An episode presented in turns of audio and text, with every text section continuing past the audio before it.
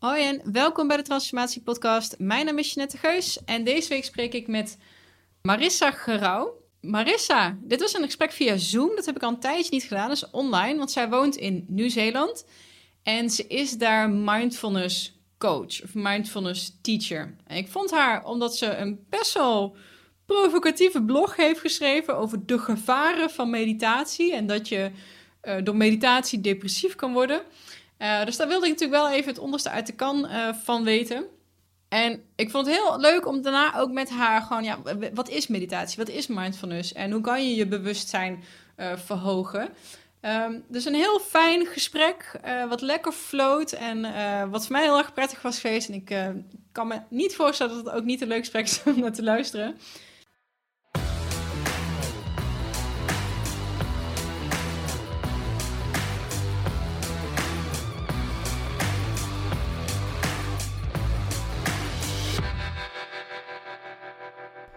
Is het gewoon Marissa?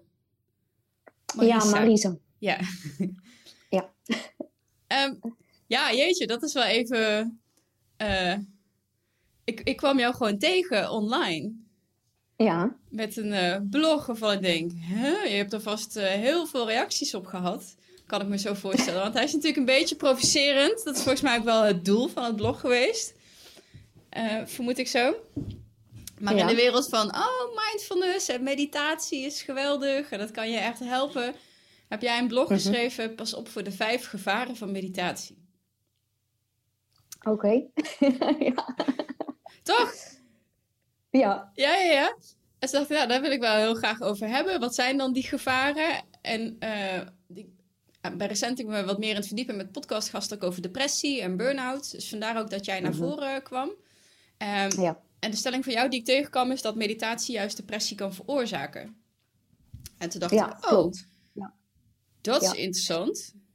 Nou, dat is ook echt onderzocht geweest, hè? Ja, nou, vertel. Ja. Ja, dat, ik, eh, ik heb dat uh, ja, eerlijk gezegd jaren geleden uh, ge gelezen op het internet. ze hebben dus onderzoeken gedaan onder boeddhistische nonnen. Die in, zo'n klooster zitten, weet je wel, in uh, een of ander Aziatisch land. En uh, uh, ja, gewoon met, met zeg maar westerse maatstaven gekeken van ehm, hoe zijn zij er nou mentaal aan toe.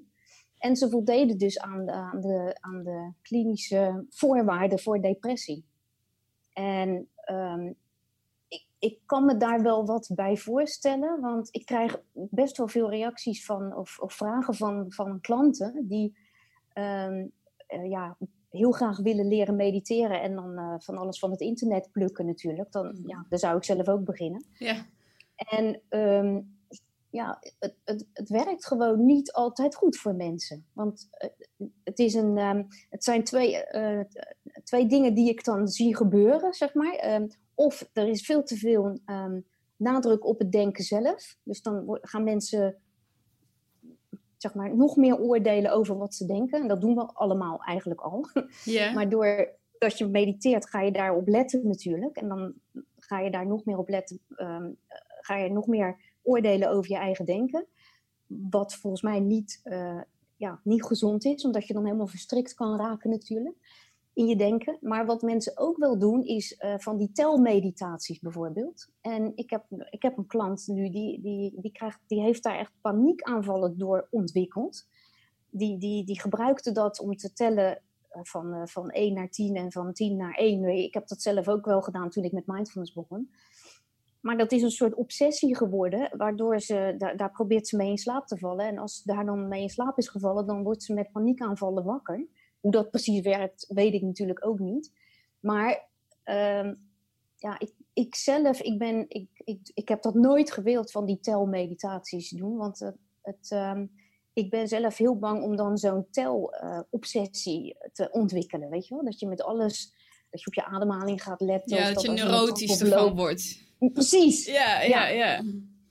En, en eh, ja, sommige mensen doen dat trap oplopen. Ik heb een vriendin gehad die deed dat. Die telde dus altijd alle trainingen. en dan kon ze niet meer, daar kwam ze niet meer van af. En dat is, weet je, ik vind um, uh, mindfulness is, is, is heel goed, maar je moet, ja, je moet er ook niet in doorslaan. Hè? Want, want alles zit nou in je hoofd. Hmm. En dat, ja, daar zit ook een beetje in het gevaar dat je jezelf echt gek gaat zitten denken.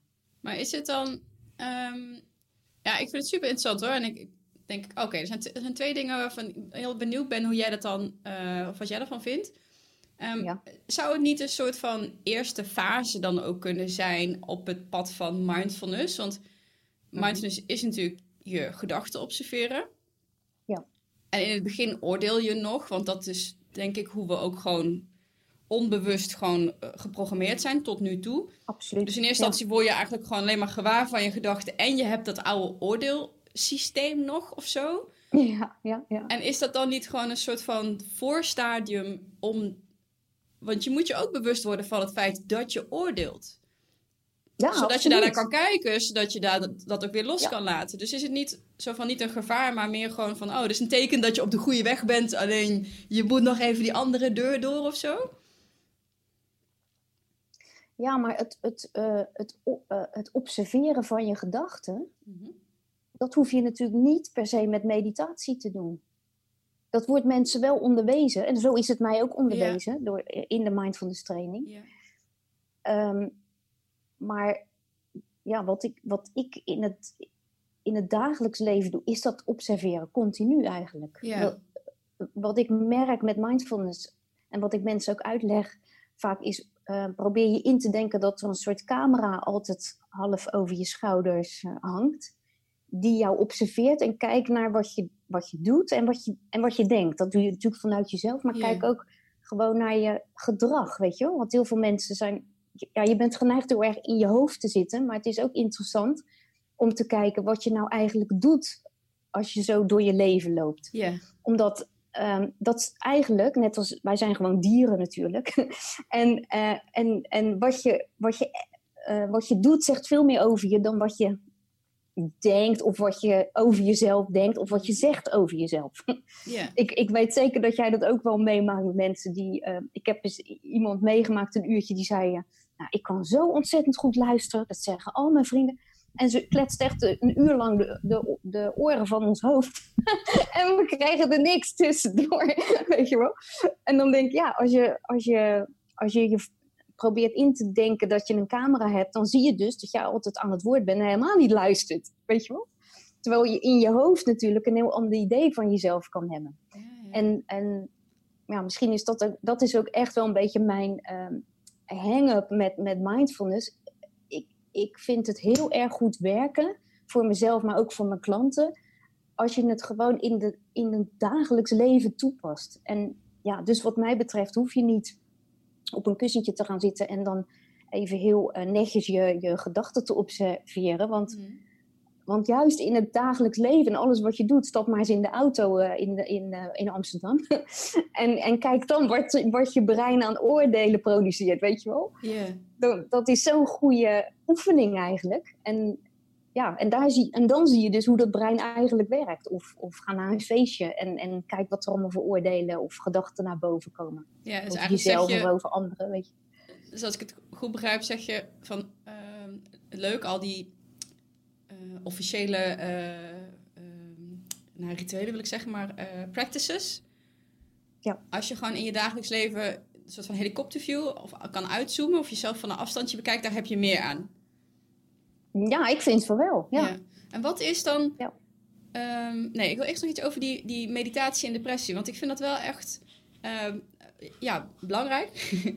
want -huh. um, kan het veroorzaken? Is het niet zo misschien dat die monniken gewoon een inclinatie tot depressie hadden. En dat meditatie dat niet veroorzaakt, maar alleen maar blootlegt. En niet alleen die monniken, maar ook gewoon mensen zoals jij en ik. Nou, ik weet van mezelf, uh, mijn configuratie, dus de reden waarom ik allemaal in transformaties en persoonlijke ontwikkeling geïnteresseerd ben, is dat ik weet, oké, ik, ik moet al wat, mijn hoofd wil heel graag richting down zijn, richting, switchen zwelgen in dat zelfmedelijden. Dat weet ik.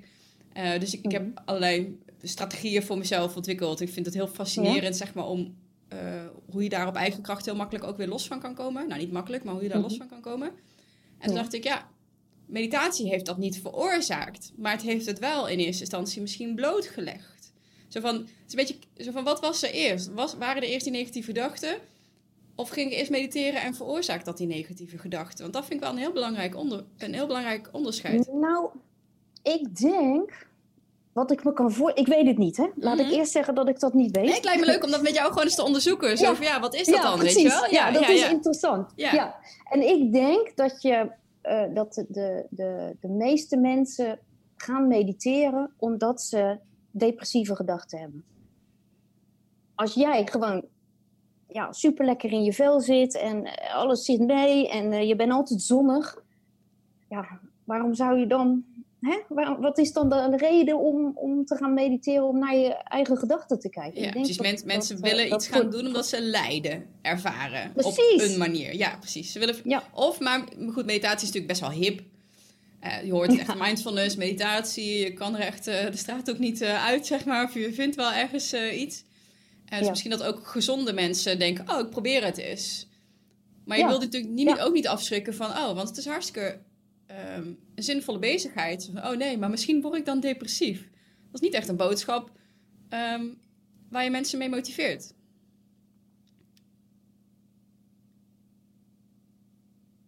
Mm, ja, nou, dat, dat, eh, ja, zo kan je het zien, zo zie ik het niet. Nee, oké, hoe, hoe zie jij het? Want ik heb, Nee, ik heb niet de waarheid in pacht, hè? Dat zijn allemaal vragen. Ja, ja, ja, Ja, dat, ja, ja. nee, het is goed, maar het, het, het zet me aan het denken. Ja. En ehm, eh, het, het is gebaseerd op mijn eigen ervaring. Ik heb heel veel gemediteerd, en eh, ook in groepen, maar ook alleen. Eh, in Nederland en toen ik naar Nieuw-Zeeland verhuisde, ook weer in groepen. En ehm, wat ik heb gezien is bij mijn leraren, dus degene die de meditaties gaven, dat waren echt ontzettend ervaren mensen. Die hadden ja, jaren in ashrams gezeten en in boeddhistische kloosters en eh, ontzettend veel gemediteerd. En wat ik zo vond tegenvallen eigenlijk aan al mijn leraren, is dat als er iets onverwachts in hun gewone leven plaatsvond, want op een gegeven moment, ja, je leert elkaar kennen, en je, gaat, eh, hè, je wordt toch een beetje vrienden, zeg maar. Dus je leert, eh, je, je weet veel meer van die mensen op een gegeven moment. Dat ze van, van gewoon, van, van onverwachte dingen helemaal uit de ster gingen. Echt waar? Ja. En, en, en dat heeft mij wel aan het denken gezet. Want ik dacht altijd, ja, maar je moet, you, weet je, eh, practice what you preach. Mhm. Toch? Dat, dat verwacht ik van, van leraren. Dat verwa- ja, verwacht je ook van priesters in de kerk. Dat als zij jou vertellen, eh, wees een goed mens, dat ze ook Mhm. zelf een goed mens zijn. Sterker nog, ik heb liever dat mensen zich goed gedragen en dat ze zo een voorbeeld voor me zijn, dan mensen die zeggen dat ze goed zijn of dat jij goed moet zijn. Weet je wel? Mhm. Laat het me maar zien en dan, dan raak ik wel geïnspireerd. En, ehm, en, en, en dat heeft me dus op het, op het eh, spoor gezet. Ik, ik had een onderzoek gedaan onder lezers van, van mijn boek. Ik heb, mijn- mijn boek is uitgebracht in Nederland, maar het is ook uitgebracht in Australië en Nieuw-Zeeland. En ik ging die mensen na verloop van tijd eens mailen van eh, hoe, hoe gaat het nou met je? Hoe gaat het eigenlijk met mindfulness en hoe gaat het met je meditatiepractice, weet je? Want dat is toch eigenlijk wat de mindfulness filosofie zegt. Ga nou maar mediteren en dan, eh, dat is goed voor je. En toen ontdekte ik dus dat al die mensen, er geen enkele uitzondering helaas, eh, ja, ik, ik heb er helemaal geen tijd voor, dus ik doe het helemaal niet. Ja. En dus is mindfulness in, in, het, ja, in, een, in de vergetelheid geraakt. En dat, dat heeft me aan het denken gezet, samen met mijn ervaringen met, met dus ja, hele ervaren ehm, mensen die heel ervaren zijn met meditatie. Dat het, ik vond dat, zij, dat het bij hun dus best fragiel was eigenlijk. Die, eh, hè, de innerlijke rust die ze met meditatie opriepen, dat ze dat eigenlijk helemaal niet mee konden nemen in hun gewone leven. Ja, super zen tijdens een me- meditatie, maar daarbuiten meteen gestrest over waarvan ik dacht, zelfs dingen die leuk zijn, waar ze van gestrest raken. Ge- geef eens een voorbeeld. Nou, eh, een, een van mijn leraren hier, die, ehm, die, ehm, haar, haar moeder overleed en ze kreeg een erfenis uit Londen. Van zo'n mooi Lon Londense townhouse. En die moest ze verdelen met de broer. En toen kreeg ze dus opeens heel veel geld. En, eh, en toen kon ze hier een stukje land kopen en een huisje bouwen. En dat, ze ging helemaal vanuit de sterren. Ze kon daar niet mee omgaan. Want, want, eh, want de bouwen was niet goed of de plannen waren niet goed. En ze wil... Terwijl, weet je, ja, ik, ik, dacht, jeetje man, je hebt, je hebt geld gekregen, hartstikke fijn. Weet je wel? Dat, dat komt zo naar je toe. En eh, ik zie daar alleen maar positieve dingen in. En, en als je, ja, als je, als je, als je een boeddhistisch leraar bent, dan, dan vind ik dat je, dat je daar gewoon rustig onder hè, moet blijven. Ja, ik ben je er niet blij mee, maar... Ik vind dat wel best wel streng. Want we zijn toch allemaal gewoon uh, mensen ook. Um, er zijn best wel veel verhalen van die. Uh, nou, best wel veel. Ik ken een aantal verhalen van echt grote boeddhistische leraren die dan bijvoorbeeld achter de vrouwen aan zitten. Of uh, drinken. Of andere uh, gewoontes of vices hebben waarvan je denkt... Nou, dat zou ik niet meteen verwachten bij een, ja. een boeddhistisch leraar. Maar aan de andere kant, als je daar wat verder over nadenkt, denk ik... Ja, who am I to judge?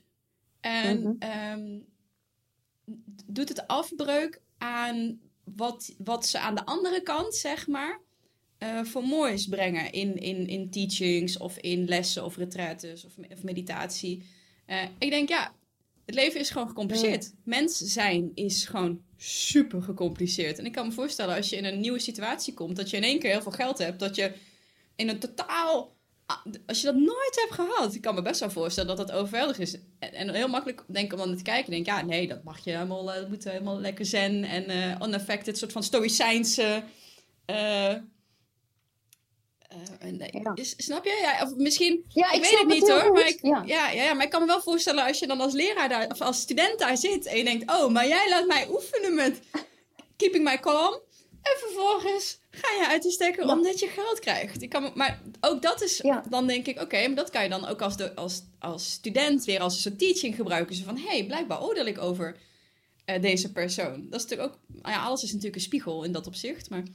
Ja, zeker. Nee, zeker. Absoluut. Maar ja, ik, ik moet je zeggen, ik zelf, ik persoonlijk heb, heb daar dus hogere verwachtingen ja, van. Ja, ja. Ja, ik vind het heel... Um, ik snap, natuurlijk, we zijn allemaal mens, maar ja, ik vind, ja, ik vind het belangrijk. Als dat de theorie is of de filosofie die je aanhangt, ja. dan moet je dat, ja, dan, dan moet je dat, vind ik, en misschien is dat wel heel streng hoor, maar in alle aspecten van je leven doorvoeren. Ja. Of proberen, ja, het is natuurlijk de, de intentie. Maar wat is in jouw ogen, uh, want we gebruiken die mindfulness en meditatie een beetje door elkaar. Uh, en ja.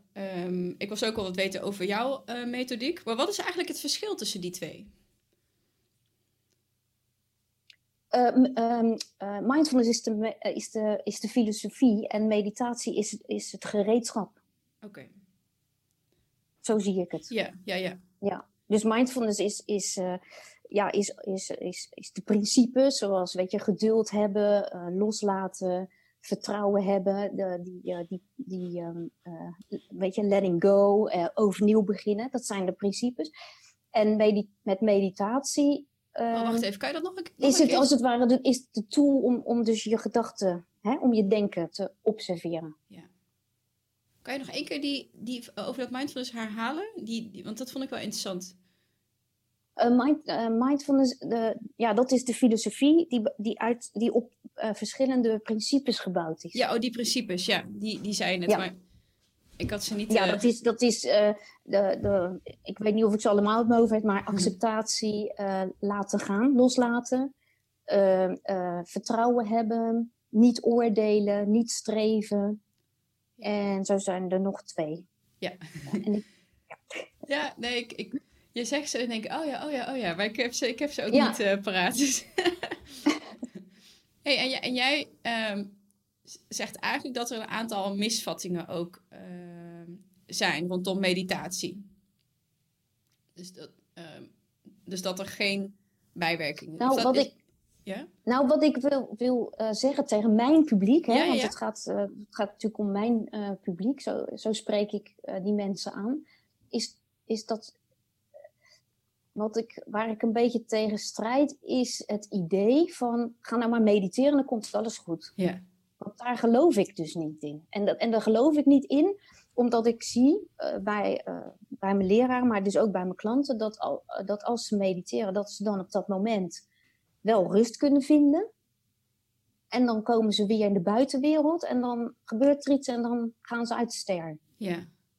En ik, wat, wat, mijn, wat, wat ik veel beter vind, is, dat noem ik mindfulness in alles wat je doet.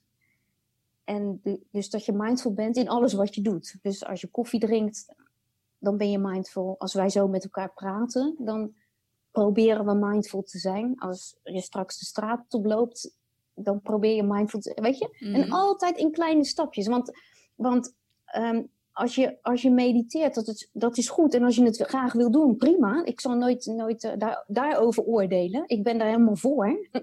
maar ehm, eh, wat, je, wat je dan ziet gebeuren, bijvoorbeeld in één dag. Hè? Stel dat je 's ochtends opstaat en je gaat naar je werk. En dan s'avonds ga je een uurtje mediteren Mhm. zo is het mij ook aangeleerd. Dan kan je dus de hele dag door, als je zeg maar mindless door je dag gaat, kan je de hele dag door spanning opbouwen.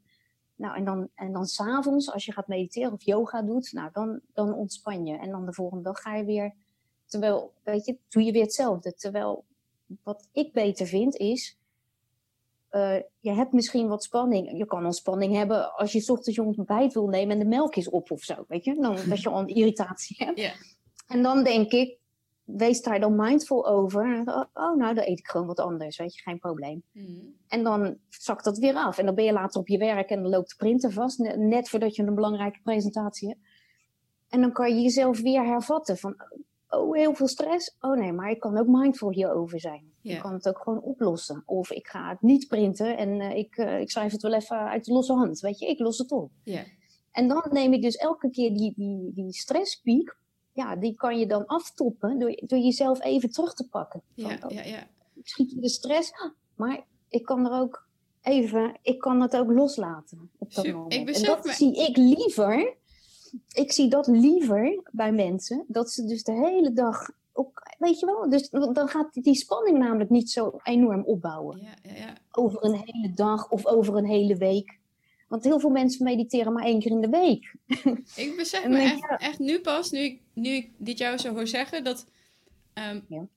jij noemt het mindfulness, is Mhm. ehm, dat ik dat eigenlijk continu eh, doe, of mezelf heb aangeleerd, maar dat nooit als mindfulness heb gezien, maar meer als het jezelf bewust zijn van het feit dat mijn hoofd altijd verhalen maakt, continu.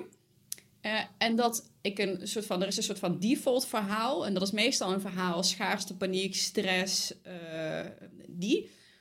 Ja. Maar ik kan honderdduizend verhalen verzinnen, want we zijn super creatief. En ik denk, nou, ik kan dit ook zien als iets positiefs. Of als een uitdaging. Of als ehm, een leermoment. Of als whatever. Ja. Dat ik, Ja. Maar dat ik er altijd een ander perspectief... En dat ik dan zo van kan kiezen van... Ja. Goh, wat dient mij? Ik moest laatst inderdaad voor een radio-interview. Nou, super zenuwachtig natuurlijk. En ik zat in de auto en denk, ja, ik kan nu helemaal meegaan in, Ja. in de zenuwen. En dan weet ik ook, dan gaat dat gebeuren. En dan mijn hart en, uh, en dan kom ik over. En wat vinden ze van mij? En wat gaan ze denken? En dat was over microdoseren. Ja. Dus ja, wel even op de radio iets over LSD vertellen. is natuurlijk ook niet eh, iets wat je elke dag eh, doet. Toen dacht ik, ja, die spanning heb ik nu. Maar ik kan ook dit zien als te gek. Eh, ik heb er zin Hmm. in. excitement. En ach, weet je... wie ben ik, maar ook wie zijn zij? Ik kan hier Ja. gewoon iets vertellen. Ja. Ik weet dat ik dan op dat moment naar eer en geweten het beste wat ik op dat moment kan doen, zal ik geven. En meer kan ik niet doen. Eh, dus ik kies voor dat perspectief van, oh, het is spannend Mm. en het is leuk, maar ik ga gewoon mijn best doen. En, eh, en het interesseert me ook niet wat andere mensen daarvan denken. Maar dat is wel een hele bewuste keuze. Ik moest eerst observeren van, oh, wat gebeurt er allemaal in mijn hoofd? Welke kant Ja. kan ik op? En dan kiezen voor een bepaald perspectief. Ja. Ja. Maar dat is dus basically ook mindfulness, hoor ik jou zeggen. Ja, helemaal, Oh, oké. Dat, helemaal. dat stom is dat, dat hebben, wist ik echt niet. Ik, eh, geen idee waarom, maar dat kwartje valt nu pas. Ja, en, en, en, en weet je wat zo goed is? Dat jij daar ehm, een gewoonte van hebt gemaakt. Ja. Ja. En dat is, dat is ook wat ik mensen probeer ehm, aan te leren. Daarom ehm, mindfulness in alles wat je doet. Dan, jij hebt, ik heb precies hetzelfde, weet je? Je hebt al die gedachten en je hebt stress en veel. En, dan, en op, opeens denk je, hé, hey, maar ik kan, het, ja, ik kan het ook... Wat ik vaak doe is gewoon accepteren eerst. Van oké, ik, heb, ik heb nu heel veel stress, joh. Ik heb, mag dat soms niet meer tegenwoordig? Je hebt er toch gewoon recht op. En dan neem ik, maak ik een beetje een geintje van. En dat, dat lucht al heel veel op. En dan heb ik een opening om, om het, wat jij zegt, op een andere manier naar te kijken. Weet je wel? Oh, maar het is ook wel heel gaaf dit. ja. Oh, maar dat En, stukje eh, humor is ook echt cruciaal. Ja, Gewoon even even de gekte mee aansteken. Gewoon even zien. Precies. Kijk mij nou eens lopen. En waar heb ik het in hemelsnaam over? Weet je wel?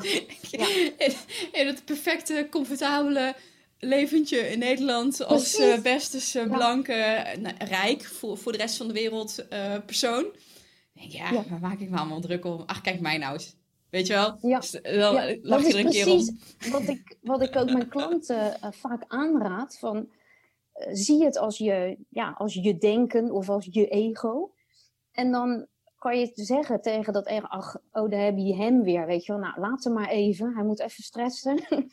en, maar ik ga gewoon door met wat ik wil doen. En ik, ik vind die, en dat is natuurlijk heel erg mindfulness, dat je, die, dat je een afstand creëert tussen wat je denken aan gedachten produceert en wie jij bent. En dat jij de eigenaar bent van dat brein.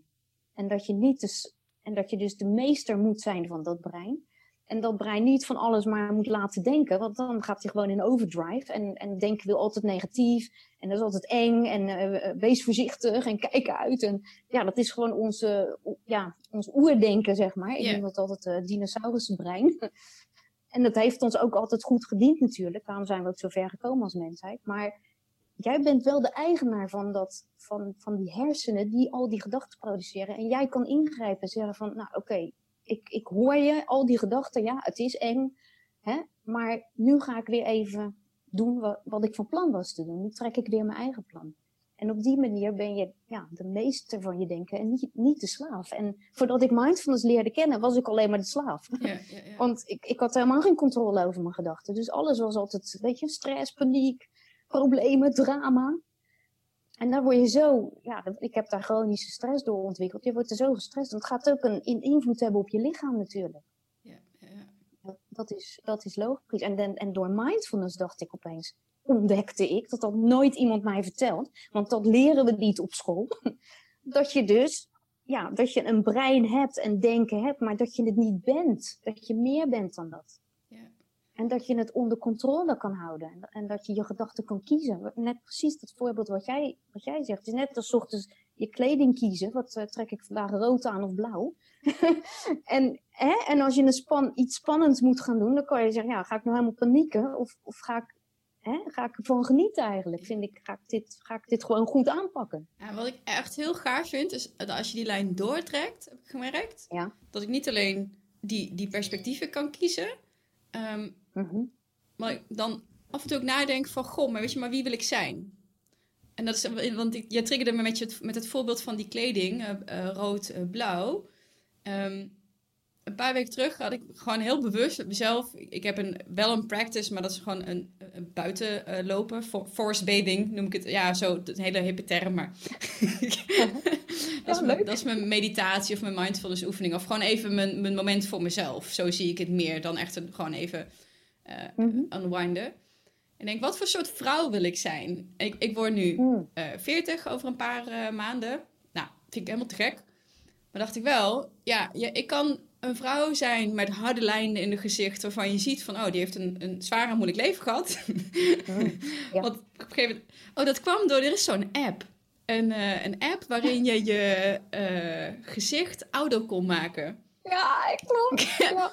En dacht ik... Hebben wij gedaan. Ja, nou, ik was, het ligt aan welke foto je uh, gebruikt natuurlijk van jezelf. Mm. Maar toen dacht ik, ja, het zijn wel hoe mijn gezicht de hele dag staat. Het is heel oppervlakkig eigenlijk, maar ook weer niet. Hoe mijn gezicht de hele dag staat, dat zinkt erin. Echt, ik wil helemaal niet een vrouw zijn die er aan de buitenkant uitziet alsof ze hard heeft gewerkt en veel heeft nagedacht mm. en een zwaar leven. Zo'n vertekend gezicht. En dacht ik, ik wil gewoon, eh, weet je, want die mensen zie je ook, die heel mooi en zacht en graceful en elegant ouder en liefdevol ouder worden. Maar die hebben andere lijnen, een andere uh, gezichtsuitdrukking die erin vastgeroest is, zeg maar. Ja. Heel bewust een keuze voor gemaakt. Van ik wil mm. die tweede vrouw zijn. Ik had er nog nooit over nagedacht. Um, ja. In het begin voelt het een beetje raar, maar ik merk nu een paar weken later, denk ik, dat neem ik wel in alles mee, merk ik. In die die zachtheid in mijn, in mijn oordelen of in mijn... Maar dat is bizar. Dat heb ik dus gewoon kunnen kiezen. Ja. Maar ja, omdat je dus, omdat je bewustzijn hebt, omdat je erover nadenkt. Moet je voorstellen, al die mensen die dat niet doen. Ja. Hoe is dat bij jou ontstaan? Want hoe, wat, je gaf wel aan van chronische stress. Wat was voor jou de trigger eigenlijk om je in deze thema's ook te verdiepen? Uh, nou, ik, ik, uh, ik werkte in de reclame in Amsterdam. Ja. En uh, ik heb ook reclame copywriting gestudeerd. En op een gegeven moment had ik, al vrij vroeg ben ik mijn eigen bureau begonnen. En dat heb ik tien jaar gedaan. En ehm, ja, reclame is natuurlijk, dat is gewoon best wel een hectisch, hectisch werk. Dat is, het is altijd met deadlines, het is, altijd, het is soms hollen of stilstaan. Je eigen bedrijf runnen, dat, is ook uh, best wel eng. De ene, ene maand komt heel veel geld binnen, en de andere maand helemaal niks. Dat kan gebeuren. En in tien jaar tijd heb ik daar natuurlijk mee om leren gaan. Maar ik nam het heel veel serieus eigenlijk. en um, en uh, ja, ik, ik vind achteraf gezien dat ik best wel veel drama creëerde. Omdat ik dus helemaal geen alles wat ik dacht, weet je, alles wat, me, wat mijn brein aan gedachten produceerde, daarvan dacht ik dat is waar. Yeah. In plaats van, nou, dat zijn gewoon maar kletspraatjes van het ego, weet je wel. Laat, laat lekker lullen en uh, trek je eigen plan. Ik, ik, had dat, ik had dat besef dus helemaal niet.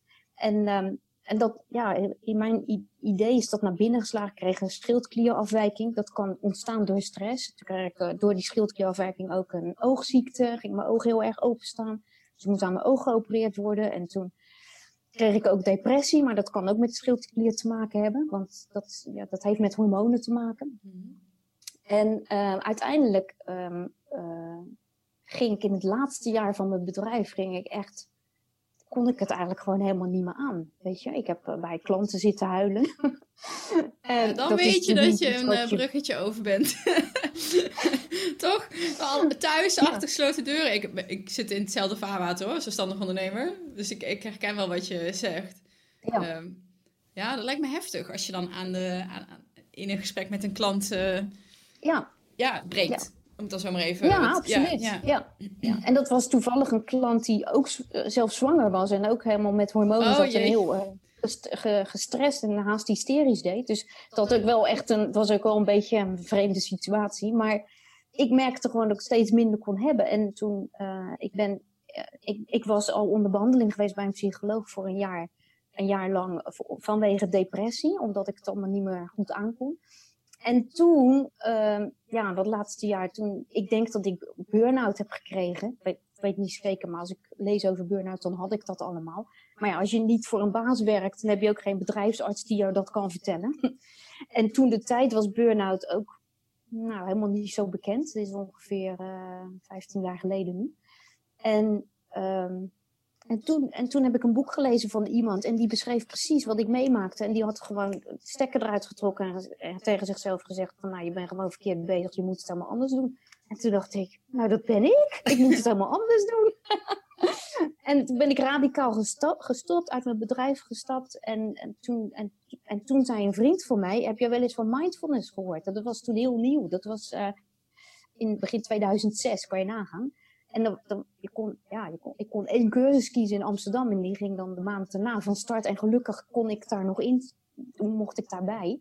En dan kreeg ik een gesprek met de, met de leider. En, um, en toen ben ik een boek gaan lezen van John Kabat-Zinn over mindfulness. En en toen pas viel het kwartje van, hé, hey, weet je, ja, we hebben denken, maar we zijn niet ons denken. Mm. En, de, en er wordt maar wat gekletst in je hoofd en je luistert er de hele dag naar. En hè, je laat je erdoor beïnvloeden. En dat was voor mij zo'n nou, zo'n eye-opener dat ik meteen in één klap kon ik het ook niet meer anders zien. Yeah. En toen heb ik de hele mindfulness training gedaan. Maar ik, ik merk nu nog steeds aan, aan, aan klanten die Oh man, die hebben al van alles gedaan, allerlei therapieën en zo. En, en, uh, en, en ook meditaties. En, en die zeggen dan tegen mij, ja, ik heb nog een lange weg te gaan.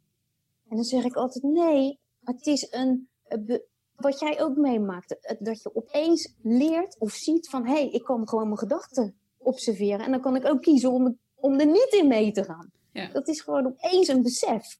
En dat is wel, en, oh, dat is ik weet nog heel goed dat ik ook dan echt, want dan ga je daarmee oefenen. En dan is er ook een fase waarin je denkt, ja, natuurlijk kan ik daar, weet je, dat, dat, dat ik het bijna een beetje wegwuif. Zo van, hoezo kan ik voor een ander perspectief kiezen? Ja, dat is gewoon mezelf een beetje voor de gek houden. Dus ik moest ja, ja, ja. een beetje vertrouwen winnen in, en dat duurt eventjes.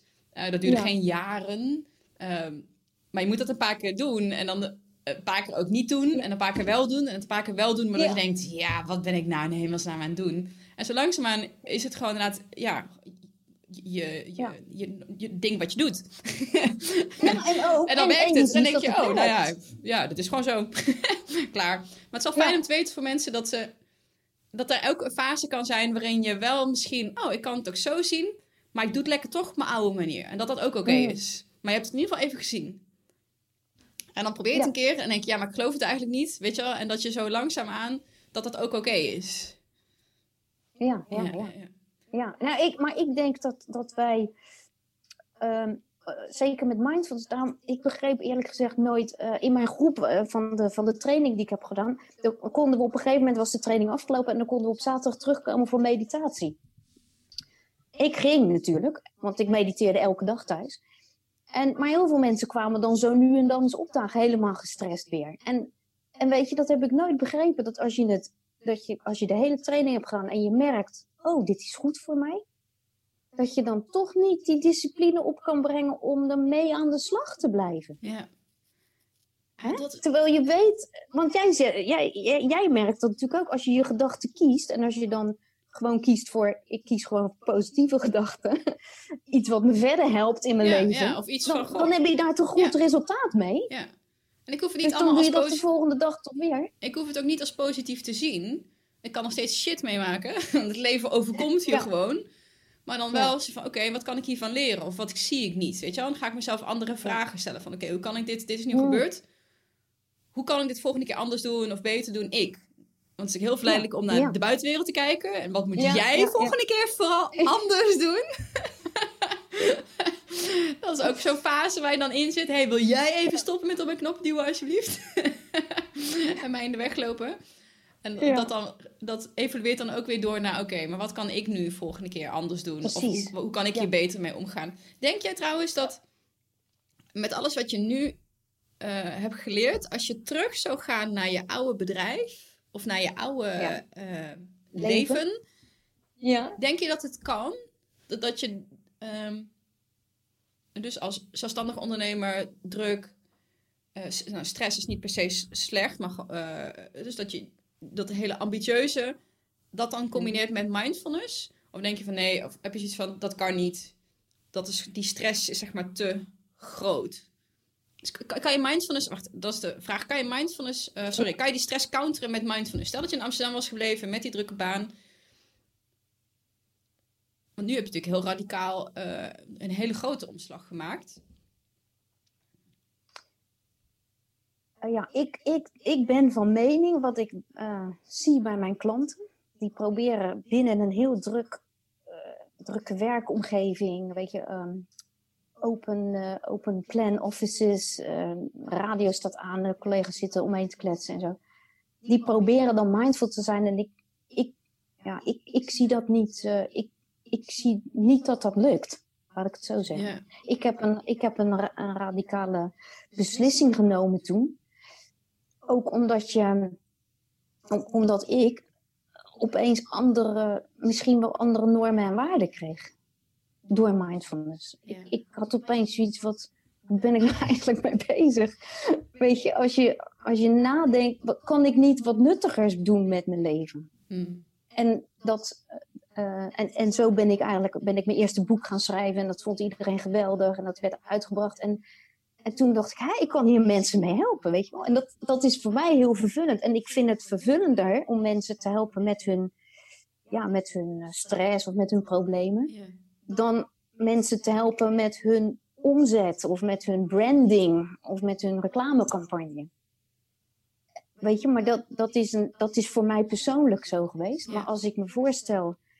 Ik heb laatst een gesprek over gehad hier met iemand in, in Auckland over. Uh, want ik heb een heel groot artikel gedaan en interviews gedaan over werkstress. Omdat burn-out zo'n groot ding is. Ook hier in Nieuw-Zeeland. Um, dat komt er, als je in een hele gestreste omgeving moet werken dan denk ik, ja, dan kan je mediteren en mindful zijn, wat je wil. Maar je zit dan, ik stel me voor, uh, dat is de metafoor die ik vaak gebruik, dan een plantje in te zure aarde kan gewoon niet groeien. Hmm. Hè? Als de aarde verzuurd is, en, of, of als er geen zonlicht is, of als er niet genoeg water is. Tenzij je En als, dan kan je het wel willen, tenzij je als heel bedrijf denkt... hé, hey, we gaan nu heel veel plantjes in deze zure aarde eh, zetten... maar dan zou je als bedrijf of als afdeling massaal met z'n allen... een soort van nieuwe... ja. Ja, maar dat is Maar dat, zo werkt Ja, het nee, natuurlijk nee. nooit. Ideale wereld, ja. Ja, precies. Ja, ja, daar zouden we wel naartoe moeten, daar zouden we naar moeten streven eigenlijk. Dat, maar, maar wat je ziet in de, wat, wat je ziet in de praktijk en wat ook uit al die interviews die ik heb gedaan naar voren kwam, was eh, micromanagers, weet je wel? Van die mensen die blij zijn dat ze een klein beetje macht hebben en die dan een, een ander het leven zuur maken. Of alleen al, eh, zei een, een vrouw tegen mij die ik had geïnterviewd, eh, ja, de, de mood van, van mijn collega. Als, het, als die, mijn collega stress heeft, dan eh, maakt ze gemene opmerkingen tegen me. Ja, dan denk ja. En, dan, en dan kan jij mindful zijn, hè? met al je goede voornemens, maar dan word je, je wordt daar toch door beïnvloed. Ja. En, en dus ik, maar, maar het, het, eh, eigenlijk is de, de, de, de, de, boodschap die ik wil meegeven aan mensen, doe iets wa- waar je, waar je blij van wordt hè, en wat bij je past. En, en ga niet in een baan zitten hangen. Wat ik zelf dus ook eigenlijk heb gedaan, ook al was mijn eigen bedrijf. Maar hè, blijf niet hangen omdat je, omdat je denkt dat je het moet doen. Of voor het geld of voor je status, weet je wel. Ik sprak Want het uiteindelijk, en dat zie je nu ook dus heel veel gebeuren bij mensen. Het- krijgen gewoon allemaal burn-out, joh. Het is gewoon, volgens mij is het gewoon een wereldwijde crisis in de, in de westerse wereld dan. Heel toevallig sprak ik gisteren in, eh, in Rotterdam. ehm, het hoofd van de afdeling eh, psychiatrie. Heeft een heel, eh, Mhm. echt een onwijze aanrader trouwens. Zijn boek van Big Bang tot Burnout. Gaat helemaal over stress. Eh, maar Heb dan echt gehoord, vanuit ja. de evolutie eh, gezien. Helemaal de, de big history van stress. Dus dat laat ook zien Mhm. eh, waar in onze evolutie wij stressoren hebben gehad. En dat ze heel nuttig waren. Dat dat allemaal ondersteunend is geweest in onze evolutie. Al die Ja. stressresponsen. Ja. Alleen nu niet meer. Maar we hebben nog dat Nee. oude stressrespons. En ik vroeg Ja. ook aan hem van, goh, hè, wat, wat kan je dan doen? Als je, want hij zegt ook, ja, niet iedereen is even gevoelig voor stress. Soms lijkt dat wel. Dat Mm. was best wel een eye-opener voor mij. Is van, oh, ehm, er zijn ook heel veel mensen die gewoon heel goed met stress om kunnen gaan. Mm. Het is echt niet zo dat het voor iedereen eh, slecht is. Want er is gewoon een curve, een Nee, verdeling. En sommigen zijn gewoon gevoeliger dan anderen. En dat is ook Ja. vanuit evolutieleer heel erg logisch. We hebben mensen nodig die heel voorzichtig zijn. En we hebben mensen nodig die... Dus de heel de voorzichtige mensen die, die snel reageren onder stress. Die met snel paniek en meteen gevaren zien. Maar die hebben we nodig. Die zijn hartstikke nuttig. Maar we hebben ook de, de, moedige, de durfas nodig. Die daar helemaal gewoon lekker rechtop blijven lopen.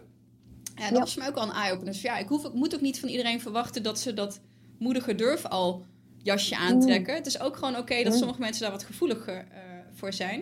Maar ik vroeg aan hem van, goh, wat kan je dan doen als je er echt last van hebt? En, een- en het zijn allemaal open deuren. Dat zei hij ook van, ja, weet je... Ga naar buiten. Ga wandelen. Doe iets aan mindfulness of meditatie. Weet je, unplug. Mm. Eh, zoek, eh, maak connectie ook. Maar ook stap uit de red race. Ah, En dan denk ik, wauw. Ja, Nou. hoofdpsychiatrie, Ja. pro- dokter Anders, professor, hoogleraar, weet je wel, zelf Ja. daar ver in de academische eh, carrière op de Mm. ladder eh, eh, gekomen. En zegt, ja. Ja. stap uit de red race. Ja. Waar maken we ons druk om? Waar maken we ons druk om? En tenzij, en er is helemaal niks mis met wel gewoon lekker in die red race willen. Maar ja, als jij type bent wat daar gevoelig voor is en wat daar last van heeft. Goh, hmm, misschien mogen we daar eens over nadenken. Maar het- ik, ik, dat ik had is- ook wel een handje van om de red race gewoon te labelen als dat is gewoon inherent fout. Maar dat is ook weer niet helemaal. Er zijn mensen ook nodig die daar wel helemaal, die ons Ja. voorttrekken, zeg Ja. maar daarin. Ja. Nou, of, of wat ik heb gemerkt, en jij misschien ook wel, dat op jonge leeftijd, dat je dat, dat je dat aan kan en dat je dat gaaf vindt. En, Ja, hè? ja. en dat je daar, dat, dat- ik, ben toch blij dat ik dat heb meegemaakt, eerlijk gezegd. ja, want je dat- leert daar heeft me wel heel ontzettend veel geleerd. Ja. Maar op een gegeven moment eh, was voor mij, ja, en, en, en dat heb jij ook gehad, denk ik, dan gaat er, dan gaat er toch een knop om of zo. Van, ja, wie, wie wil ik nou echt zijn? Ja.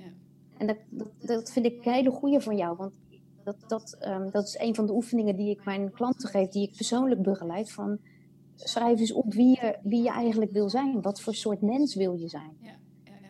En daar, daar, ehm, dat, ik vind het goed om daarover na te denken. Want daar, hè, dat is wat jij zei. Van, ja, maar ik wil niet met uh, rimpels van de, en, en de nou, Ik vind rimpels niet erg, maar als het maar niet in zo'n ja, masker... ja. Want dat gaat dan denk ik, oh, maar dat is wel blijvend dit. er kan geen crème tegenop. Dat is gewoon mijn gezichtsuitdrukking die zich verankert. ja. En je wil ook bepaalde, denk ik, bepaalde waarden en normen ja, hebben. Ja, nee, tuurlijk. Dat is even een oppervlakkige uiting van wat er dan binnen, wat van binnen naar buiten wil. Maar dacht ik, ja, ik wil wel dat, dat er iets leuks naar buiten komt. Ja, ja, ja. ja. Hey, wat, hoe, wat houdt je... Uh, nee, ik wil eerst even switch, uh, hebben over je switch naar Nieuw-Zeeland. En je zegt, oké, ik trek de stekker eruit. Ik stop met mijn bedrijf. Ik, ga me, uh, ik, ik wil groeien, ik wil ontwikkelen, ik wil leren waar kwam de stap naar om te emigreren? Nou, dat, uh, uh, ik, ik ken mijn man al uh, ehm, 29 eh, jaar. dat was vorige maand. En wij hebben elkaar ontmoet op de Kunstacademie in Rotterdam, waar we reclame studeerden. En wij zijn toen verhuisd naar Amsterdam, want ja, de reclamewereld zit gewoon in Amsterdam. In Rotterdam zitten ook wel wat bureaus, maar dat stelt, stelde toen niet veel voor. En wij wilden graag ja, het spel beetje hoog spel spelen, laat ik het zo zeggen. Daar ja, waren ambitieus. maar al heel uh, snel kregen we het idee, omdat, nee, misschien omdat we die stap maakten van uh, heel veel uit, uit onze klas bleven in Rotterdam hangen. En wij vonden het super, super gaaf om in Amsterdam te vestigen en om daar uh, voet aan de grond te krijgen. Ook om daar te wonen, weet je wel. Dat was, dat was toen allemaal, nu ook trouwens niet, niet zo makkelijk. Maar toen kregen we al, dat gaf ons een gevoel van spannend, een andere omgeving, weet je wel. En toen hebben we al heel snel het idee gekregen van we zouden eens in dit leven wel eens in een, in een ander land willen wonen. Waarom niet? Je leeft maar één keer. En, en toen werden we wat ouder en toen, uh, zo rond 30, toen begonnen we over kinderen na te denken. Maar ja, toen zei mijn man, ja, als we kinderen hadden gehad, dan hadden we ze al, hadden gewild, dan hadden we ze al gehad. En toen dachten we ook, ja, en dan, en dan krijg je kinderen en dan ga je nog vaster zitten, weet je wel. En dan, mm. dan, moet je, ja, dan kan je ook je carrière niet meer veranderen, want dan heb je dat geld nodig. En, en wij willen blijven werken en dan moet er een nanny komen of zo. Nou, dat zagen we helemaal niet zitten. en ja, en toen op een gegeven moment, toen wij zover waren dat we... Uh, uh, dat ik met mijn bureau stop, stopte en mijn man die verkocht zijn aandelen in zijn reclamebureau. En toen hadden ze iets van, nou, nu zijn we vrij. Dus nu uh, gaan we aan die droom werken om in een ander land te wonen. En toen zijn we dus gaan, gaan bedenken, maar welk land dan, weet je? Waar gaan we dan naartoe? En toen werd het al heel snel Engels sprekend land, want we wilden toch ja, daar dan weer iets gaan doen, weet je wel? Een beetje plug and play. En als je dan, uh, weet ik veel, in, uh, in Brazilië gaat zitten, moet je opeens een hele andere taal leren. Dus dat is best wel moeilijk. Maar Engels is natuurlijk makkelijk. En eerst dachten we aan Canada en toen dachten we weer ja, maar dat is wel heel veel lange winters. We houden helemaal niet van de winter. We houden van de zomer. en zo kwamen we op Australië. Toen zijn we gaan kijken in Australië. Toen vonden we dat helemaal te gek. Toen zijn we aan het visum voor Australië gaan werken. En het jaar erop zijn we naar Nieuw-Zeeland gegaan, omdat we dachten, we zeiden tegen elkaar, oh, als we eenmaal in Australië wonen, dan kunnen we op vakantie naar Nieuw-Zeeland. Yeah. en toen dachten we, oh, maar voordat we nou de hele visumproces doorlopen, misschien moeten we dan toch ook in Nieuw-Zeeland gaan kijken. En toen kwamen we hier en toen echt, joh, binnen een dag waren we helemaal verloren. dus toen hebben we hier drie weken rondgereisd. En, en toen wisten we van, dit, we voelden ons gewoon thuis hier. Het was net alsof we thuis kwamen. En toen hebben we het Australië-visum stilgezet en zijn we voor het uh, Kiwi-visum gegaan. En na anderhalf jaar of zo uh, waren we er doorheen. Want het is heel complex en je moet van alles doen. Maar ja, en, toen, uh, en zo zijn we hier terechtgekomen. Dat ik... Gewoon eigenlijk een avontuur. Uh, wel super dapper, want uh, bewust kinderloos zijn als vrouw. Nou, ik, ik zelf ook. Um, ik, eerst had ik nog ergens een paar procent. Goh, wie weet als ik iemand tegenkom, maar het, het, het rammelt zelf niet of zo. En nu denk ik inmiddels, nou, het kan nog wel. Het is niet dat ik te laat ben of zo. Want volgens mij heb ik nog wel een paar jaar als ik dat zou willen. Maar steeds meer, nee, oh, ik moet er niet aan denken, inderdaad. Uh, ik vind het mooi bij anderen, maar ik kan... Ja. Liep jij daar... En ik loop... Ja, ik ben eh, jonger dan dat jij bent, maar ik loop echt wel tegen... nou, vooroordelen misschien wil ik niet zeggen, maar er wordt toch wel op gereageerd ook. Ik kan me voorstellen dat, dat, dat jij dat ook hebt meegemaakt. Ja. Wat was het, hoe ben je daarmee omgegaan? En wat was eigenlijk het, jouw grootste manier om je daartegen te weren. Want het kan best wel heftig zijn als je in een hele groep met mensen bent, je familie, je vrienden, je collega's, gewoon je, je Mhm. scene waar je in beweegt. Mhm. En dan je gewoon zegt, nee, doe, doe ik niet. hoe, hoe was dat voor jou?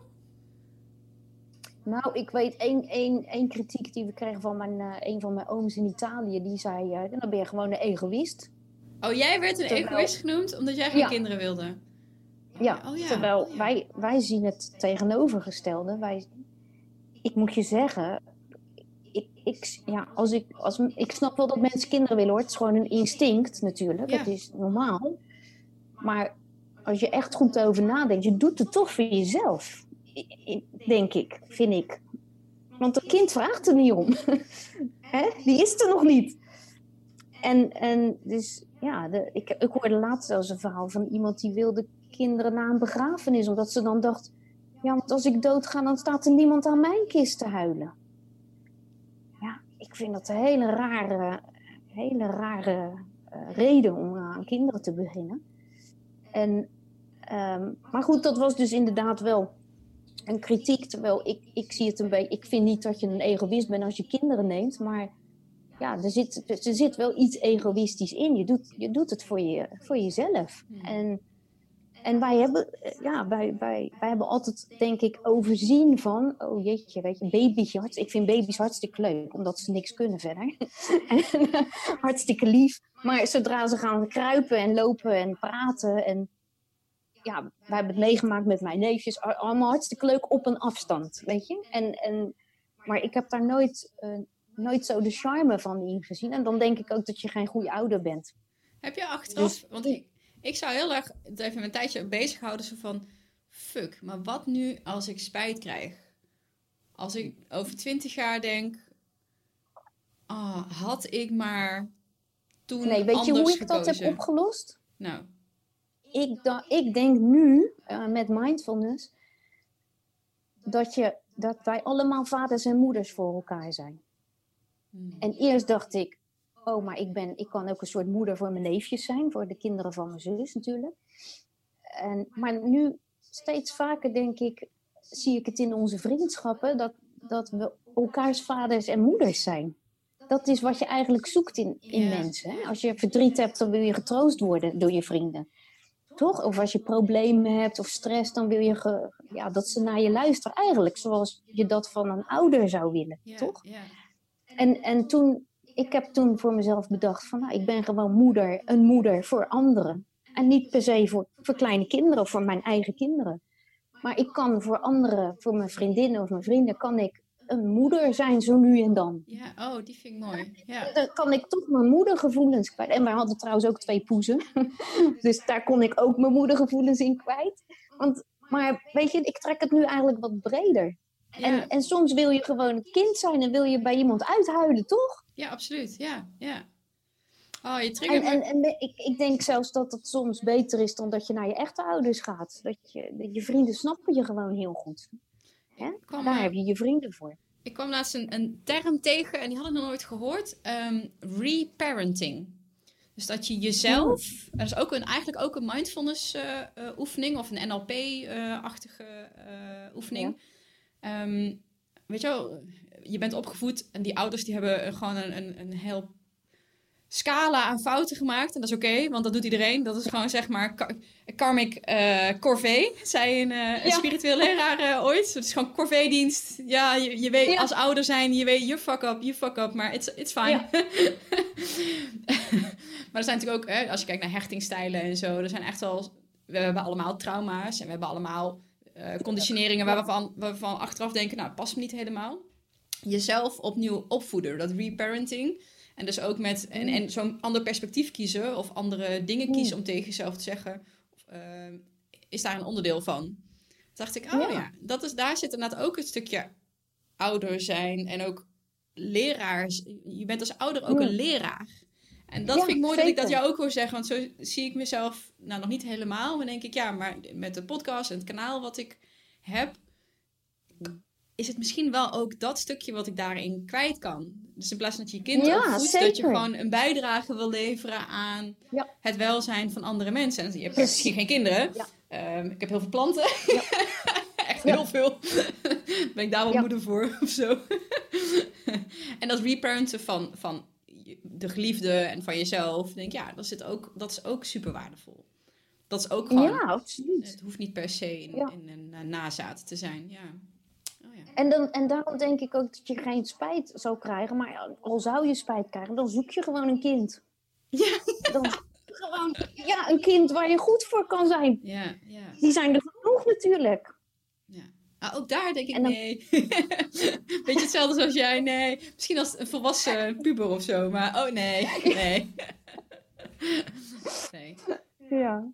Hey, wat doe jij als je naar je, je dag kijkt, zeg maar? We hebben het over die, die dagelijkse momentjes. Heb jij ja. um, een soort van standaard momenten in je dag waarop je jezelf eraan herinnert? Of leer je dat mensen aan op soort van standaard momenten op de dag om even in te checken of, of, of uh, te oefenen met mindfulness? Ja, wat, wat, ik, wat ik voor mezelf altijd doe en ook mijn klanten aanraad, is altijd de ochtend, hè, als je hebt gedoucht, als je op, nou nee, als, als je opstaat, dat je al even checkt met jezelf van, oh ja, ik ben in mijn, in mijn lichaam, ik ben, hè, ik ben er, ik ben aanwezig. En, en, nu, en, niet, en niet dus van wakker worden met de wekker, opspringen en, en meteen gaan rennen. Dat doen heel veel mensen dus, hè? Facebooken voordat en je uit bed komt. Ik, ik, ik raad altijd aan van wees eerst even, ja, even aanwezig in je lichaam. Dat is altijd een goede. En dan ga je bijvoorbeeld douchen en dan, dan voel je...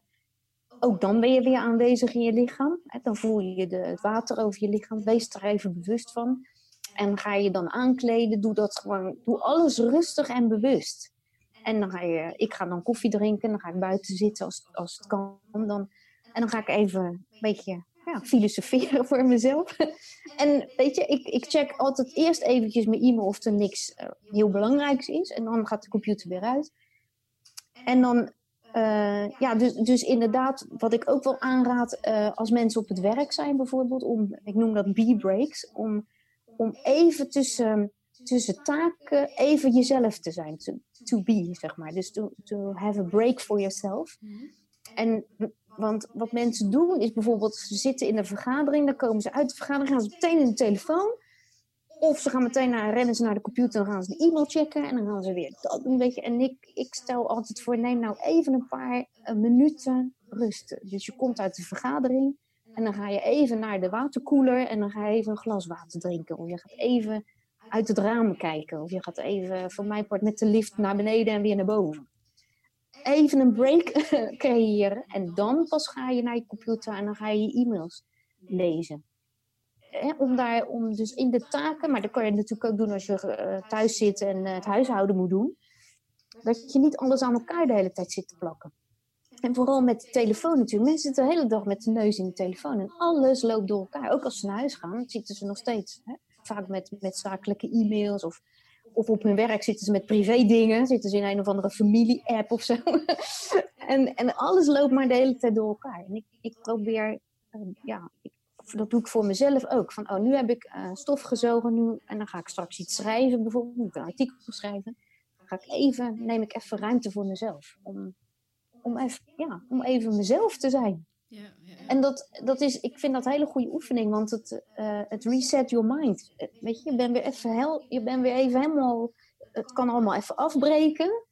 En dan ben je even stil van binnen en dan is er weer ruimte voor een nieuwe taak. merk je ook dat het jou ook helpt om, want dat heb ik zelf, uh, doordat ik mezelf dwing om minder te doen eigenlijk, uh, dus, om die pauzemomentjes in te lassen, ja. word ik ook gedwongen om na te... Want dan kan ik in één keer niet meer alles doen. Want ik mis wel hè, mhm. tijd dan eigenlijk. Dat voelt als, oh, mhm. maar ik moet honderdduizend dingen doen. Maar doordat ik mezelf die tijd geef... dingen mezelf om na te denken... maar wat is nou echt belangrijk?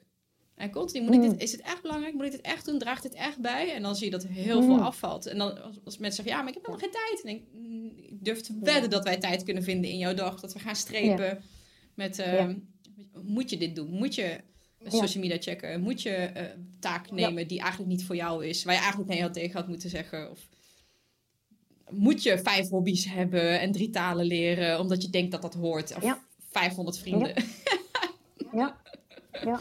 Nee, dat hoeft allemaal niet. Maar het is, dat merk ik ook wel. Van, volgens mij is drugs zijn ook een statussymbool geworden. Ja, zeker. Als mensen gaan ze op de Zuidas kijken, daar hebben wij gewoond dan. En, en het is, te nemen telefoon, dan is altijd, ja, druk.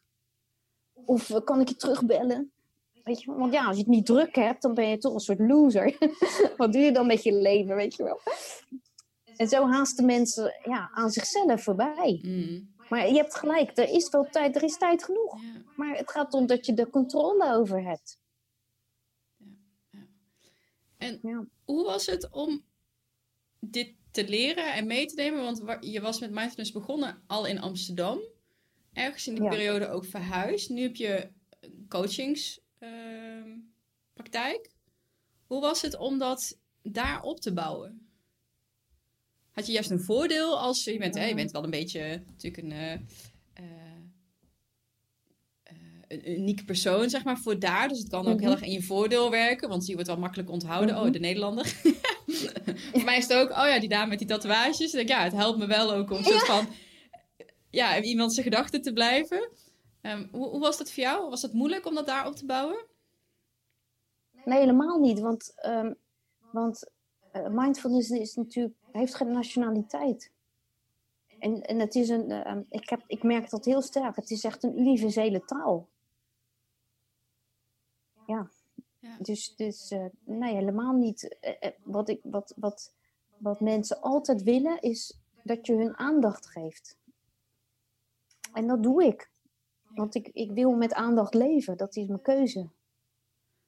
En dus dan, en ja, en dat, en als ik dan vertel wat ik doe, dat is altijd aanleiding tot, tot gesprekken natuurlijk. En dat, dat is zo, dat is ook zo gaaf. Heel anders dan eh, vroeger. Van ja, ik zit in de reclame. Oh ja, heb je die commercial? Nou, dat is echt een rot commercial. Een beetje wasmiddelen commercial kregen wij altijd te horen.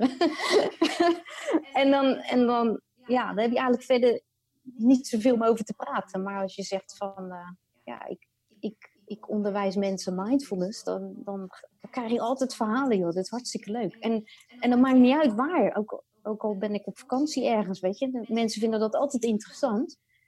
En dan gaan ze hun verhaal vertellen. En ik luister natuurlijk, want ik vind dat weer interessant. Ja, dus je kan eigenlijk je hele ondernemerskills, want eh, copywriting en marketing zijn natuurlijk fantastische skills om Ja. in elk, elk beroep, bedrijf wat je wil starten natuurlijk eh, mee te nemen.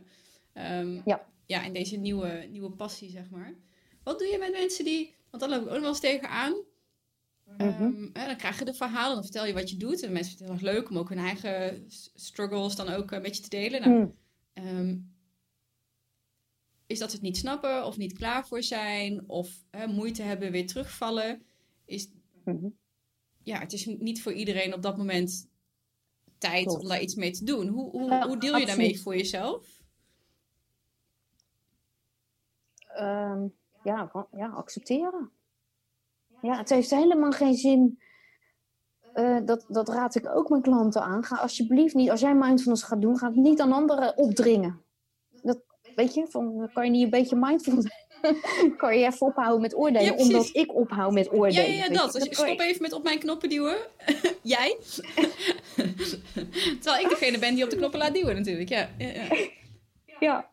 Dus, ja, de, en, en inderdaad, ieder heeft zijn eigen pad. Want ik moet je zeggen, voordat ik burn-out kreeg en, en me in mindfulness ging verdiepen. Joh, ik had al een hele bibliotheek aan, aan dat soort boeken gelezen. Maar dat drong gewoon niet door. Ik vond het allemaal helemaal mooi, boeddhisme en zo. Ik vond het allemaal wat gek. Maar het, ik, wist niet, weet je wel, ik, ik las de theorie en dat was het. Ik wist niet hoe ik het in de praktijk moest brengen. Ja. Dat het eigenlijk een, ja, boeddhisme is doen. Het is, niet, eh, hè? het is niet lezen of het snappen. Het is het doen, het is het in de praktijk brengen. Heb jij nog grote En- eh, eh, mentoren of rolmodellen of boeken waarvan je denkt, ah, dat, dat heeft me echt zoveel eh, geholpen? Ja, of daar stuur ik- ik mensen heel graag naartoe, dus dan ga je daar eens in verdiepen? E- Eckhart Tolle. Ja, dat vind ik. Dat, ik heb heel veel gelezen, maar dat blijft mij altijd bij. Die, die, die probeer ik altijd te lezen. Ja? Power of Now en ook een New Earth vind ik ook heel erg goed. Heeft, eh, ja, ja, de- daar haal ik heel veel inspiratie uit. En wat ik zo goed aan hem vind, heel veel mensen die, die hebben het over Deepak uh, Chopra, weet je wel. Ja, ja. En daar heb ik helemaal niks mee. Dat vind ik zo'n dat vind ik zo'n ego, die, die vent. Uh, maar Eckhart Tolle is echt, die is zo... Um, we hebben hem gezien hier in Auckland toen hij hier kwam optreden. Nou, Dat is natuurlijk niet, niet echt optreden. We mochten ook niet applaudisseren toen hij uh, op het podium kwam. Dat wilde hij niet. Oké. En het is allemaal zo uh, tot... Ja, weet je? Helemaal direct tot de kern. En totaal uitgekleed. En geen, uh, geen bullshit eromheen, weet je? En dat vind ik zo. Ja, zo, wil ik het, zo zie ik het graag. Ja, ik heb wel eens wat audio-opnames van hem uh, gehoord, of een video. Uh, ja. Het, het, je valt er bijna van in slaap. En dat is niet, niet negatief bedoeld, maar die man die is zo kalm en zo ja. rustig. En dan, dan, heeft hij een teaching of hij vertelt iets. Het is meer contemplatie dan echt mediteren om naar hem te, te luisteren. En ja, ik kan me heel goed Ehm, ik, ik vind het heel inspirerend, maar ik kan me ook heel voorstellen dat het is niet voor iedereen. Weet je, voor sommigen hebben dan misschien meer met Deepak Chopra, anderen vinden dan de, de kalmte en de rust van Eckhart Tolle heel erg mooi. Nee, klopt. Ja, zeker. Maar voor mij is, is hij uh, een heel, een, echt een voorbeeld. Ja. ja. ik vind hem echt, echt een spiritueel leider. Ja. Meer dan wie dan ook. Ik vind het echt zo... Ik, ken, ik heb niet super, super, super in zijn werk verdiept, maar het verhaal dat hij twee jaar lang op een bankje heeft gezeten in het park ja. Wauw. Ja. En ik echt ergens, ik denk dat ik het ook zou kunnen of zou willen. Uh, net als dat een monnik zeg maar naar een klooster gaat voor een jaar. Heeft hij nou, het is gewoon mijn klooster, dit bankje, want je kan het overal. Ja. En alles van je af laten glijden. Dus echt uit de redrace stappen, letterlijk ja. door je daar gewoon twee jaar lang uit te... Wauw, wat super inspirerend. Ja. Ja. ja, maar dan in dat opzicht, hij is echt hardcore. Ja. Hij, hij, hij, hij zegt wat hij, hij doet wat hij zegt. Ja. Ja, in tegenstelling tot de geen... leraren waar we in het begin van het gesprek over hadden.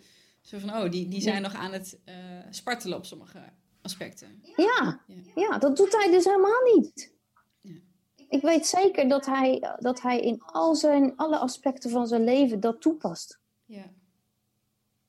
En, en, en daarbij, en, en je ziet het ook, hij is heel, dat vind ik ook een voorbeeld, hij is heel eenvoudig.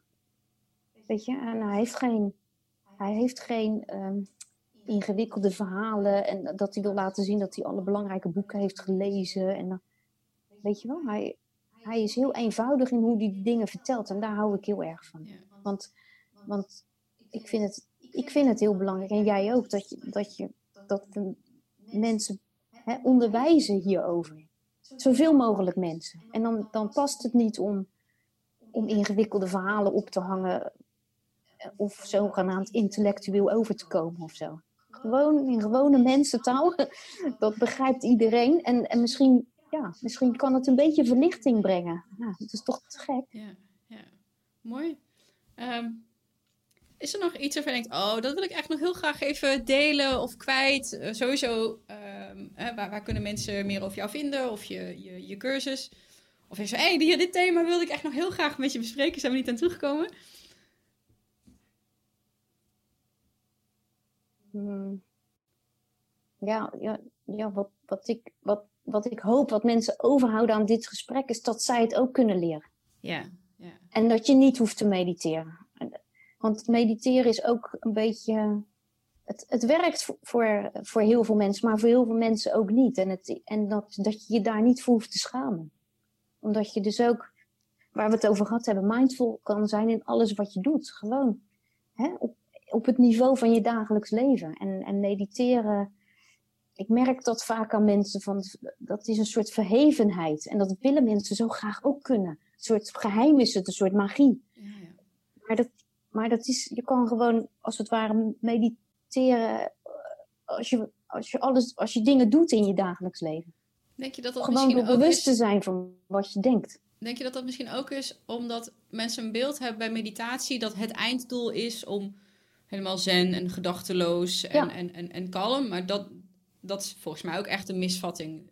Het ja, moet niet zijn om stilte te creëren. Ja, dat is leuk als dat gebeurt. Dat kan ook wel gebeuren. Je kan heel erg vertragen, maar stil... Ja, het, het zal vast kunnen hoor. Maar ik denk als je daarna streeft, dan dat is... Dat is dan, dan kan je heel gefrustreerd raken. Ja, precies. Want het ja, gaat maar door. ja. ja. Nee, want dat hoor ik ook heel vaak. Van, daarom is er ook zo'n misvatting eigenlijk over meditatie. Van, oh ja, dan moet je, then you're trying to zone out. Dat zeggen mensen dan. Maar nee, nee, juist niet. Je wil juist heel, heel bewust blijven en heel erg opletten, toch? Je wil juist je gedachten observeren. En mensen verwarren dat met, kan je net zo goed drugs nemen? Ja, dan, dan ben je even lekker weg. Of drink een fles wijn, weet je wel. Maar meditatie is juist, is, is in dat opzicht helemaal niet ontspannend. Je zet jezelf aan het werk, toch? Ja. Je gaat je, gaat je gedachten observeren en, en, en kijken wat ze je nou eigenlijk vertellen. Zonder daarover te oordelen. Nou, dat is, dat is nogal een taak. Maar ja, in dat, daarom vind ik het een beetje een, een besmette term misschien wel. Weet je? Ik, uh, voor mij heeft het altijd heel goed gewerkt. Maar, maar ik, ik heel veel mensen ja, zeggen, ja, ja, dan ben je in het nu. Maar ze snappen gewoon helemaal niet wat ze zeggen, wat, ze daar nou, wat het nou eigenlijk is. En ik, en ik, en ik wil een beetje van dat, van dat, uh, ja, dat, dat, dat magische af. Ik wil mm. gewoon, doe nou maar gewoon je dingetjes. Hè? Drink je koffie s ochtends met aandacht. En dat is ook een meditatie. Ja, ja. Ja om het gewoon down to earth te houden. Daar, daar, dat is, daar, is, ja, daar hou ik van, omdat ik daarvan het idee heb dat ik veel meer mensen kan bereiken. Ja. En dat, dat zie ik graag, want ik, ik geloof heel erg in mindfulness en ik geloof dat mindfulness ons, onze wereld beter kan maken. Als, moet je voorstellen dat alle, alle kinderen leren op school over hè, dat ze gedachten hebben, maar dat ze niet hun gedachten zijn. Moet je je voorstellen wat een impact dat heeft op, op bijvoorbeeld pesten. Want dan, dan snap je ook dat dat helemaal geen zin heeft eigenlijk. Of dat dat een ander alleen maar pijn doet, toch? En, en moet je voorstellen dat die kinderen dan weer opgroeien en, groeien en ouders worden die dat hun kinderen weer kunnen bijbrengen. Dat, ja, ik zie, ik, ik zie daar echt een, uh, ik zie daar echt een toekomst in. Het zou echt heel goed zijn. Ik ben ook heel blij dat Mindfulness zo aanslaat en dat wij erover praten. Weet je, ja, dat, dat, dat, dat, was tien jaar geleden niet. Maar en, en er, er, komt veel meer besef. En je ziet het ook, vind ik, om ons heen uh, met het milieu nu. Hè, dat is nu echt eindelijk doorgedrongen.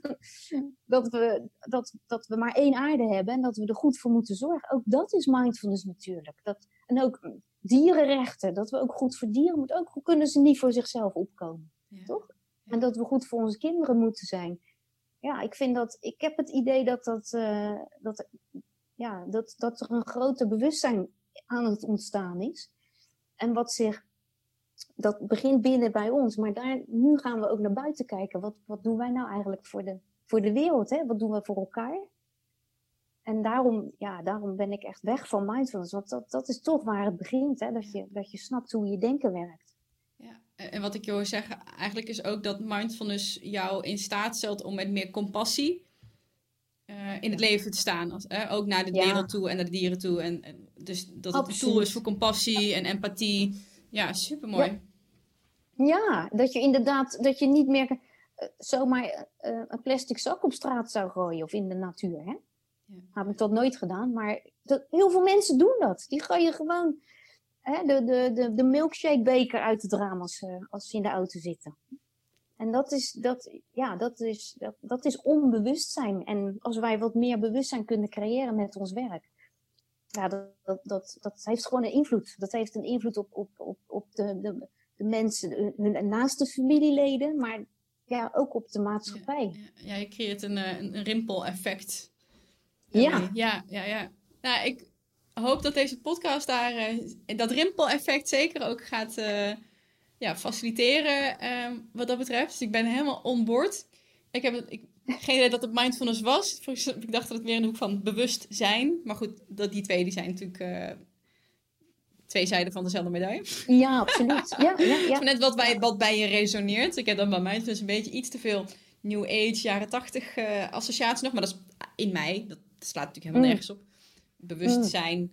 bewustzijn of awareness. Dat voelt dan net weer wat... Uh, ja, minder new agery of zo. Minder, uh, ja, uh, minder per se spiritueel. Maar ik ben een knijter spiritueel natuurlijk. ik vind alleen het woord, het woord gewoon zo beladen. Van oh mijn hemel. ik moet er iets nieuws voor verzinnen. Maar goed, ik hoop dat dit daar zeker aan bijdraagt. Ik vond het echt een uh, mooi om je te ontmoeten. Geweldig als je helemaal aan de andere kant van de wereld aan het doen bent. Nou hè. Ja, dat is toch ook een wonder, hè? Ja, en dat wij gewoon real life, face-to-face, daar nu met z'n tweeën gewoon lekker over kunnen kletsen. Geweldig. Um, waar kunnen mensen meer over jou vinden? Nou, heel erg bedankt. Oh. Uh, op mijn website. Dat is www.growingmindfulness.nl.